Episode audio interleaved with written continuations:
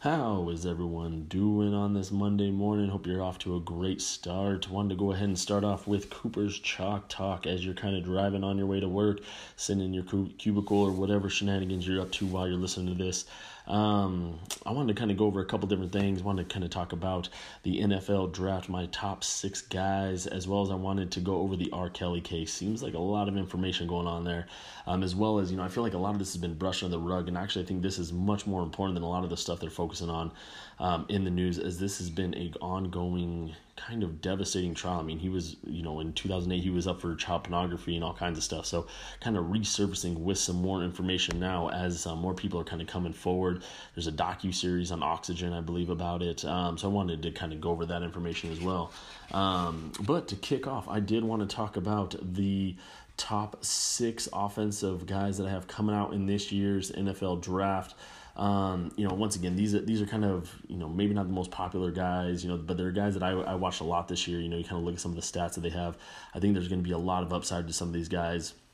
Once again, uh, you know, I'm going to talk about defense in the next podcast. You know, as I feel like that is kind of the heavy hitters of this draft. I think there's a lot of good defensive guys coming out, um, but I wanted to talk about my favorite six position guys coming out. So I'm not going to be talking about quarterbacks, just my favorite six positions. Um, so, first off, I wanted to talk about David Montgomery, um, running back out of Iowa State. Um, I think he's the second ranked running back out of this year's draft, if I'm not mistaken. I think he's behind the Alabama running back which I uh, I just I feel like the Alabama running backs it's hit or miss with those guys. I feel like it's tough to really really put a lot of weight in that just because I feel like you know you have tons of Alabama you know five star recruits going down there. You never know who's going to be the big guy coming out. I feel like they have more defensive guys as in the NFL than the actual um, offensive guys, but that's just my opinion. Um, so kind of going into David Montgomery, one of the, one of the reasons why he's my favorite guy, you know, you look at a lot of these guys coming out, you know, do they have the ability to catch the ball? That's such a big opportunity nowadays.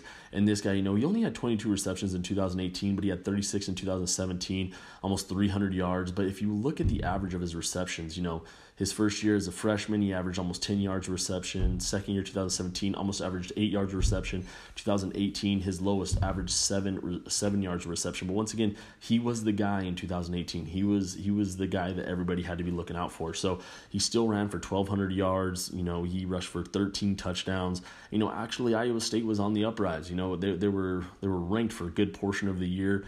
Um, I think that this guy has a lot to offer. Once again, I'm a Buccaneers fan, so we are in need of a running back according to what you kind of read. I think that this guy could be a great pick for us.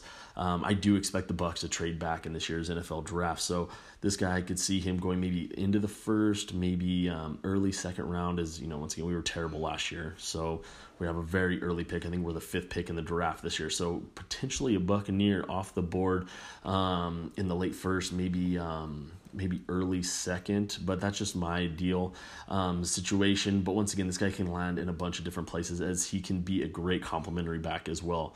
Um, guy isn't huge. He's only 5'11 but he's got some meat on him. He's 216 pounds.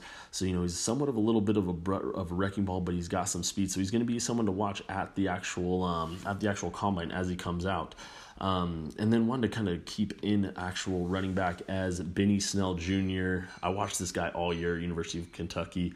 Um, guy was a monster. Um, you know, he was he was the offense. They, their quarterback was subpar. Offensive line was decent.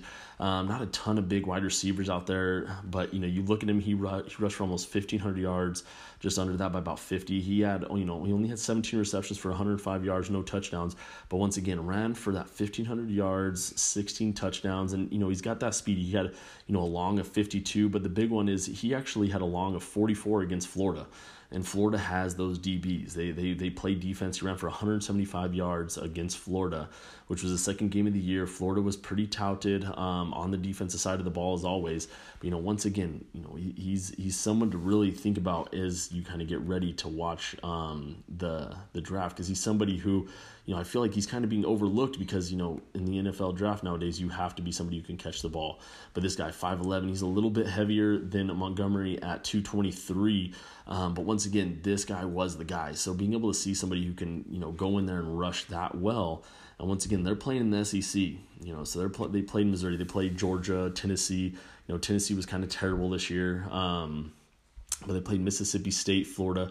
They played some solid schools, and he put up decent numbers every single game. I think his low rushing total of the year was 67 against Missouri. Um, and you know, once again, that you know that he was the offense. Pretty much, they put eight in the box every time and made him stop him. But you look at he he had big games. He rushed for 165 against Mississippi State, and I actually watched that game. Mississippi State pretty much put everybody on the line. Um, you know, th- that game was basically won or lost simply in the trenches. So, so you know, someone to really watch. I think that he has a lot of upside, and I think that he's going to be come in. He's going to be he's going to have a year or two to kind of develop. As he'll probably get drafted in the second round. Um, once again, maybe maybe that uh maybe that fringe um maybe that fringe late second round guy, um, but more than likely going to be picked up as somebody who already has you know somewhat of a somewhat of a dominant running back, but somebody who can definitely use that backup. As you kind of like look at some of these guys, you know Atlanta Falcons are probably going to lose Coleman. You know you look at the Saints, they're more than likely going to lose Ingram. Um, so you know some of these guys that need that strong number two, you know he he's definitely that guy. Especially you know you kind of you know I like him with the Saints a lot. I don't think that the Saints are going to actually pick him, but you think about him with the Saints you know, they have that dynamic pass catching um, with Alvin Kamara coming out of the backfield, and they got the rushing attack with um, with actually Benny Snell. So I like that a lot. I don't think that's actually going to be where he lands, but um, but I like that fit a lot with that offense. Um, and then wanted to shift to an actual tight end. He's the only tight end I'm going to talk about. T.J. Hockenson. Um, he had about 50 receptions, 760 yards, six touchdowns. Um, but the big win is that 15.5 average. So, you know, he's somebody who can catch the ball and he can move after the catch, which, you know, in today's NFL, that's kind of what you have to do, especially from the tight end position. You know, if you're a fantasy football player guy, there were basically three tight ends that everybody had this year that won them or lost them games, and then everybody else was so so. So, the NFL is kind of looking for, you know, another big name tight end, especially with you know, Antonio Gates, he's going to be leaving. You know, looks like Gronk is kind of a shell of what he used to be. So, you, you know, the NFL's kind of looking for that next big guy to kind of come out. And the TJ Hockenson guy, he's he has some great size on him. You know, I think he's 6'5. Um, you know, he's anywhere from 250 to 260. So, you know, he's a big guy coming out coming out of that tight end spot and he has hands and can run. So, you know, he's somebody that, you know, you kind of think about, you know, this guy's more than likely going to be going – you know, I, have seen him as late in you know in the latter part of the first round. I don't see anybody drafting a tight end in the first round. I just feel like there's too much good defense and actual offensive um, inner offensive strength. You know that offensive lineman position. You know, as you kind of get closer and closer to the to the draft, I think you're going to see some of those offensive linemen start scooting up. So, you know, once again, I can see this guy landing on an actual not a great NFL team that needs you know that that kind of security blanket for a young quarterback. Um, just first kind of name that kind of comes to my mind are the Buffalo Bills.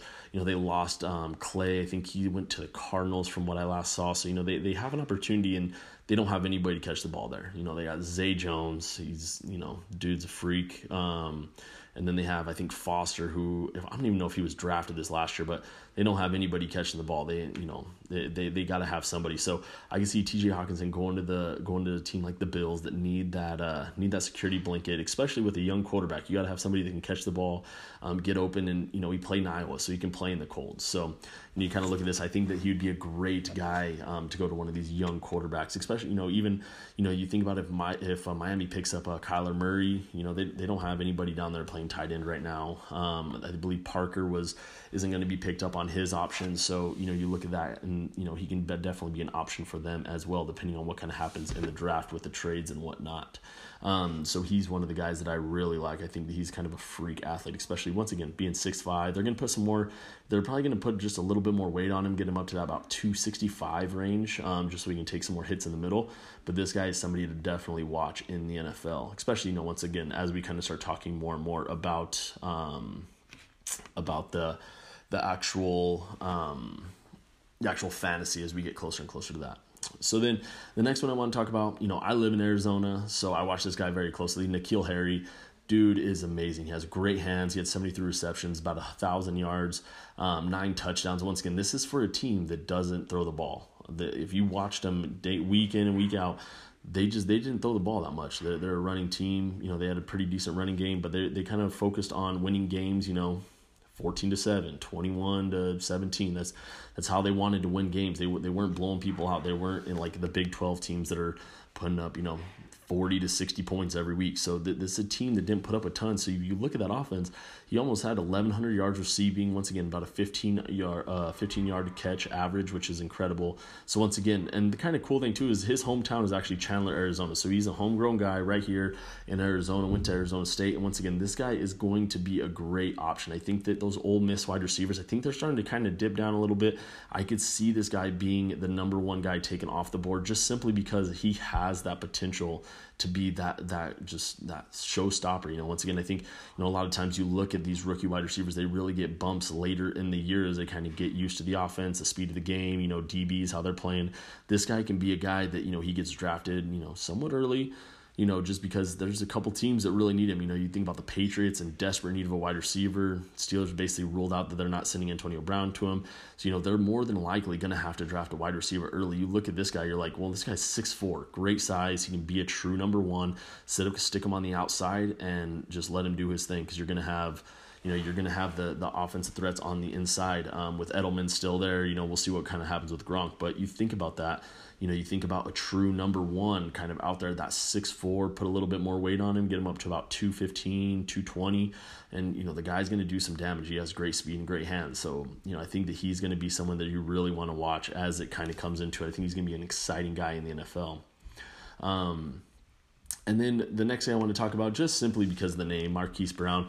His cousin is actually Antonio Brown. This guy is a speed demon. He's a, he's a freak. Um, honestly, he, he just you watch him run his routes. The guy just has mad speed. He's all over the place. He had 75 receptions, about 1,300 yards, 10 touchdowns. So a little bit more than actual N'Keal Harry. But once again, this team throws the ball.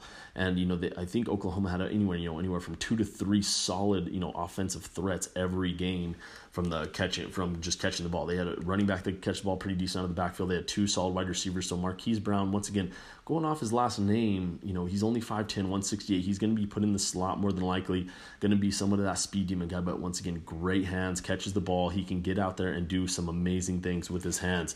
And you know, especially you kind of look at you look at some of these games that he had. You know, you know West Virginia, he had 11 receptions, 243 yards, two touchdowns. It's incredible. West Virginia didn't play defense, and now I'll give you that. But once again, there's some of these games in the NFL, you see them, they get out there, they start scoring points, and you got to get out there and, you know, you got to keep up with them. And he's somebody who offers that deep ball threat. So, you know, once again, somebody who can get in there, you know, make a huge difference on a team. This guy is probably more than likely going to be a second round guy. Um, just kind of looking at where he's kind of sitting at. You know, I think he's right around, you know, maybe the number five wide receiver, maybe number six wide receiver kind of coming out this year. So you're kind of probably looking in the latter part of maybe the second round, early third round guy.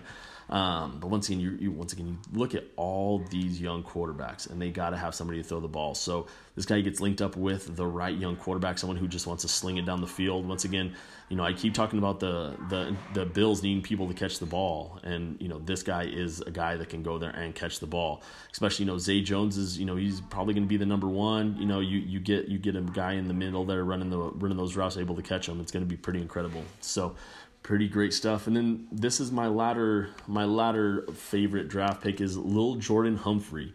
Um, kind of a uh, you know kind of a wild name to Lil Jordan, but you know I think this guy has great potential. 6'4", 225. He's a true Texas boy. 86 receptions, um, almost 1,200 yards, nine touchdowns. This guy can go up and get the ball. I watch this guy game after game. The guy can just flat out ball. Um, you know, you kind of look at some of his best games. Texas Tech, he had eight receptions, 159 yards. You know, he averaged 20 yards reception. He had two touchdowns. His long was 40 you know this guy can straight ball. So you know you look at this guy and he's somebody who whoever picks him up he's going to be i don't want to say he's going to be a project because he's somebody that you know i think he can come in and he, he'll be a guy that can play. But i kind of see him as more of like um like the guy that was drafted this year by carolina like more he came in you know he, you know it took him a while to get going. He had some big games. He had i think he had a stretch from week 14 to week maybe 17 or maybe a little bit earlier than that, maybe like week 11 through week 14. But he was just the guy. He caught tons of balls, was a big play guy. Um, but I think he's truly going to be, you know, kind of a training guy. I think this year is going to be, you know, he's going to learn how to actually play.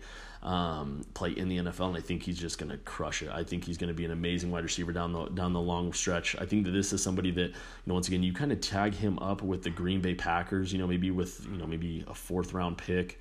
Um, maybe a maybe a late third round pick, um, just strictly because of you know he came out early. That everybody thought that he was going to kind of go back.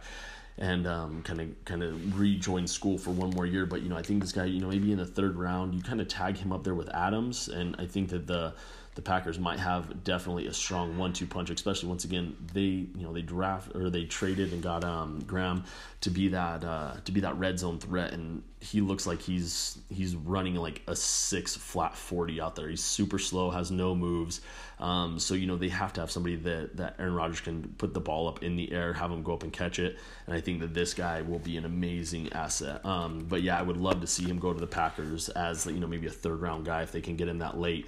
Um, I think he's somebody who will definitely be somebody you talk about in the future. So those are my kind of six favorite guys kind of off the board um, on offense. Once again, kind of taking a little bit deeper of a dive with little Jordan Humphrey. Um, but once again, I watched a lot of Texas football this year. I thought they were an incredible football team. Um, and I think he has a lot of potentials. You know, he's just somebody who can get out there and catch the ball. 6'4", 225. You know, it's hard to hard to have that much athleticism when you're that tall. So pretty awesome stuff. Um, and then just kind of want to get into the next portion of the actual um, podcast as you know we kind of I, I kind of talked about it a little bit um, just talking about the actual R. Kelly stuff. So um, you know, as you kind of read more and more about this R. Kelly situation, you know, it's kind of wild. The guy, the guy's all over the place. In 2008, he had a um, child pornography case kind of go out against him. Um, you know, so it's it's kind of wild. You know, he's able to beat that case, and now there's supposedly a video with repeatedly the girl saying that she's 14, and he's acknowledging that she's 14, and there's still you know there's different kinds of stuff going on in the video. You know, it has you know I, watching the. It's kind of funny to. I shouldn't say it's funny, but it's kind of entertaining to to watch whenever you see them talking about you know oh there's oral penetration, vaginal penetration. You're hearing these you know these lawyers talk about this, and you know the lawyer for R. Kelly, his defense is this guy's a rock star. He doesn't have to he doesn't have to make anybody have sex with him, and it's a pretty bold statement if you ask me that that is your that is your defense once again these guys are all professionals these are lawyers judges, you know, everybody, and, and your defense is this guy's a rock star. He doesn't have to do, and you know, if that's if that's your defense, you know, that's your defense. Good good luck with it. But you know, if there's if they say that there's DNA evidence on the shirts of the actual victims that uh, that is R. Kelly's, um, which you know, obviously that. You, you know what kind of DNA that is. Um, so, you know, he has a lot of stuff working against him. So, you know, right now, I believe his bond was set at a million dollars. Um, and you know there was 10 different victims i believe that the max sentence from what i originally read was maximum sentence would be 70 years um, so they're going to be fighting upward battle from from what it sounds like especially with you know the kind of the kind of media attention that this case is getting because you know oxygen i think has a tv show documenting you know tons of different people. Um, one of the girls saying that you know she was she was with r. Kelly whenever she was 16 and she was forced to have sex otherwise she'd be locked in a closet essentially. So you know this guy is just an animal.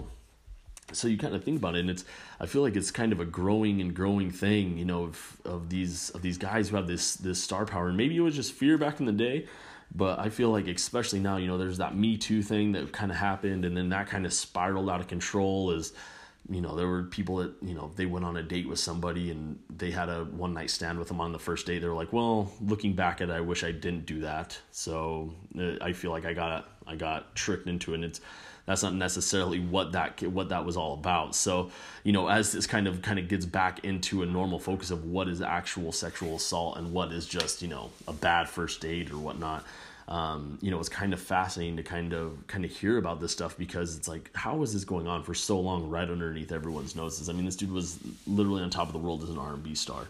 I mean, you talk about you know he, he did that uh he did Space Jam song, you know, bump and grind. You know, he's, he's he was he was the guy. He was an R and B star. So it's kind of it's kind of just blows your mind to think that this guy was just basically running an underage sex ring. You know, peeing on people, just doing all kinds of crazy shit. And you just hear about this, and you just have to scratch your head and be like, how was this going on? This guy is literally in the news every day for coming out with a, a song. You know, he was on the hook of tons of songs in the 90s, you know, early 2000s, and then all of a sudden, you know, we're in 2000 almost 20 and this guy is now being investigated for sleeping with you know 14 year old girls 16 year old girls and it just it's like how did this happen for so long so you know, as you kind of read more and more about the case, I think there's going to be a lot more evidence that kind of comes out against this guy. I mean, obviously, you know, that I think there's been a total of 30 girls so far that said that they were sexually assaulted by R. Kelly, and I think you know a number of those girls said that it happened before they were of legal age. So you look at that and you're like, well, damn, like how there has to be some evidence or that there, you know, you know, they're lucky that it wasn't in this day and age because I feel like everybody's caught on camera doing something nowadays. So you think about what kind of evidence this guy has, and he's 52 years old. So this guy goes to jail. He's 52 years old. If he gets even a 30 year sentence, he's gonna be in jail until he's 82. You know, his life is going to be essentially done in jail as he's 30 years old. And he doesn't have any more money. He can't even make his payments for child support. You know, he's backed out of his his rent for his place. I think he owes like $170,000 in backed rent. Um, which I, I just watched a video and this guy has you know diamond earrings, gold chains, all this kind of stuff. You know, he's in a mink coat, and I'm like, you know, this guy he probably has a he, he probably has a hundred to two hundred thousand dollars just in gear on him. So kind of look at that and you're like, how does this guy say that he's so broke but he can't make any payments? So. I think it's going to be kind of fascinating as it kind of comes out if he can actually make his million dollar bail. They, they said they, they expect him to be able to get out of jail within the one or two day span.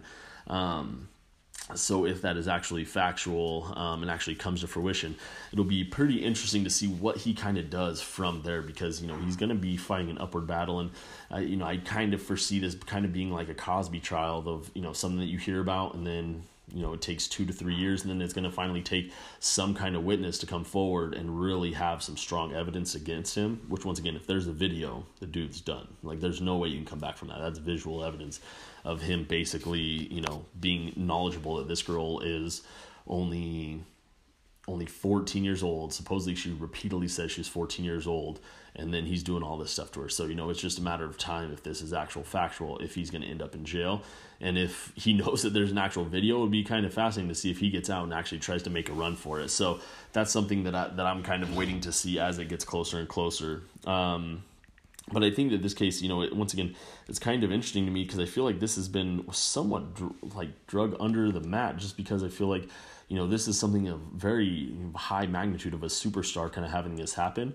And then, you know, you kind of, you kind of hear about it and it's, you know, that they had that, uh, I don't know, J- Jesse or Jussie or whatever Smollett guy who basically faked his own kidnapping and beat up and everything like that to try to, I don't, I don't, I honestly, I don't understand what the, what the point of it was, to be honest with you. But um, but you know that's been the kind of the talk on all the news stations of like why he did it and all this stuff. So you kind of keep on hearing about this, and this R. Kelly stuff is kind of brushed under the rug. When I feel like you know you talk about these young women, you know that there's a number of women that this actually impacted, and you know it's kind of brushed under the rug, kind of kind of as a second kind of as a second idea. So it'll be kind of interesting to see what kind of what kind of comes of it, and what what kind of what kind of actual factual information comes out against him as well. Um, and then I kind of wanted to get into some of the college basketball stuff, kind of wanted to wrap up as I shift back into basketball before we kind of wrap it up. Something that I always like to do, um, actually started by my buddy Cam.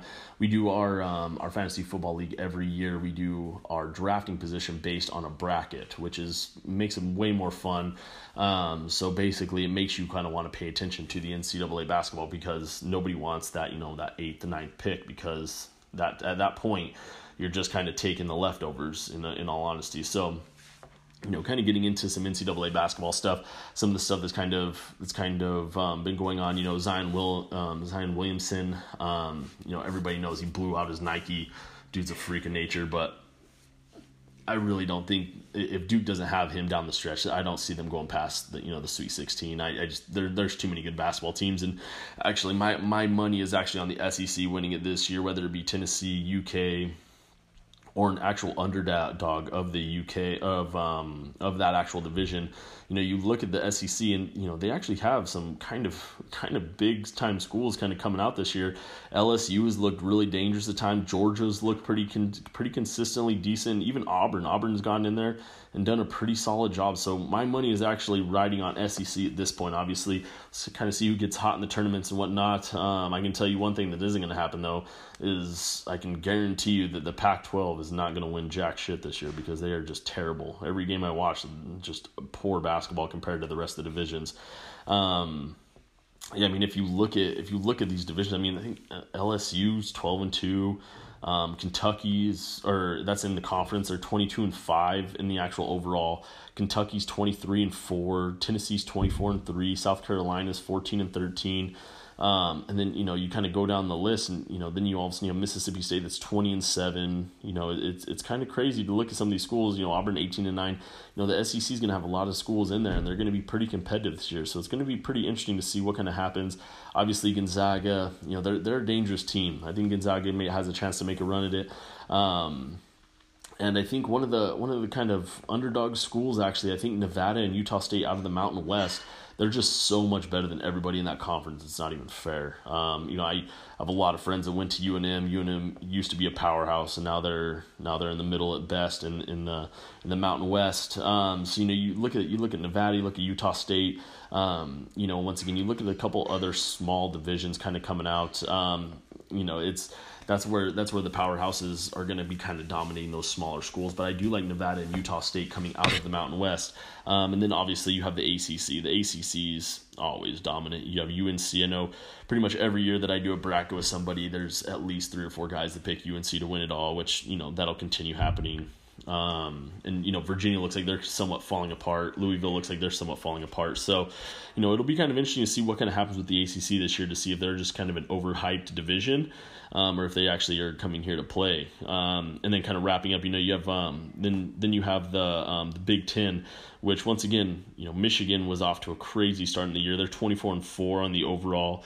You got Michigan State, which is twenty three and five. So those are the two schools that are really going to kind of carry them.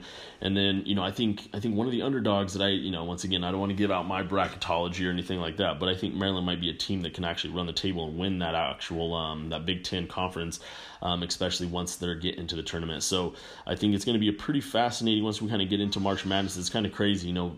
February is just rolling right by. Um, next week it's already going to be it's already going to be March. So, you know, I'm starting to watch more and more basketball, pay attention to it more and more. Um, even the NBA is starting to get pretty pretty interesting out there. Um, you know, it's it's kind of it's kind of good time to to play sports, and then you know, shockingly enough, we have baseball kicking off already. You know, out here in Arizona, we have um, we have the spring training kind of going on. I saw that Kris Bryant hit a home run in the first game for the Cubs, so you know, kind of all kinds of good sports stuff kind of going on. You got um, you got the Columbine about to roll out, which will be fascinating. So some really good stuff, and then also obviously a lot of the social stuff. So um, I'll keep on keep on doing these. I'll, I'll, I'll try to do one every Monday, and then I'll try to do one midweek, Wednesday or Thursday, to kind of kick it off. Kind of keep on up with uh, social times as well as sports stuff. So um, next time I want to do a little bit more gambling, betting, and stuff like that. Kind of go through some picks and whatnot, um, as well as some future bets because I think there's some pretty good future bets out there. If you look at the NFL to to win their conferences and actual just winning out the AFC, NFC, um, as you know, there I think there's a couple good underdogs that are pretty. You know, you can actually make a pretty pretty penny to say that the best way um, with some of those guys. Um, but that's all I have for you guys. I hope you guys have a great rest of your Monday. Hope you enjoyed the podcast. And um, feel free to DM me on the Instagram. Um, Instagram's Cooper's Chalk Talk. Um, so feel free to um, shoot me a message if there's anything you want me to cover, or if you just want to talk shit. That's also always always kind of fun to listen to. So I'll talk to you guys later, and hope you have a great day. Thanks.